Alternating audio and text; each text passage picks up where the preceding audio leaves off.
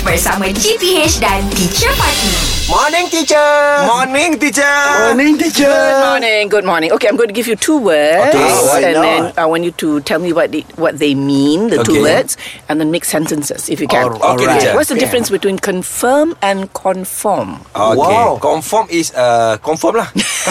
Ha, itu macam bahasa That's the Melayu thing. lah. Ah, that's the thing. Because kit- we all so used to saying confirm, we say conform. Ah, okay. conform. But in the English language, there is a word called conform. Conform. But Oh. that means to comply.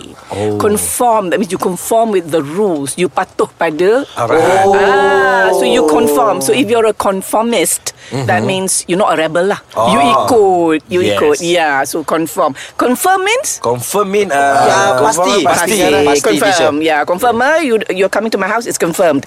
Yeah. So that's the difference. So when you say conform, conform, kadang-kadang people will be confused. Conform macam mana? Engkau conformist ataupun ha? Baik, understand? faham, faham. All right. So you know the difference. Okay. Give me a, a sentence with both of these words. Uh, so, show. so we all confirm we will conform the rules. Conform to the rules. Conform to the rules. Brilliant. Brilliant. Brilliant. Sometimes I Shook. just act stupid.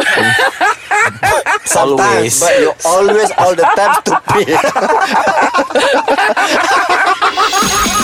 English Hot dibawakan oleh Lunaria.com.my Nampak je crush? Mesti gelabah. Stay chill, okay? Banyak tips di Lunaria.com.my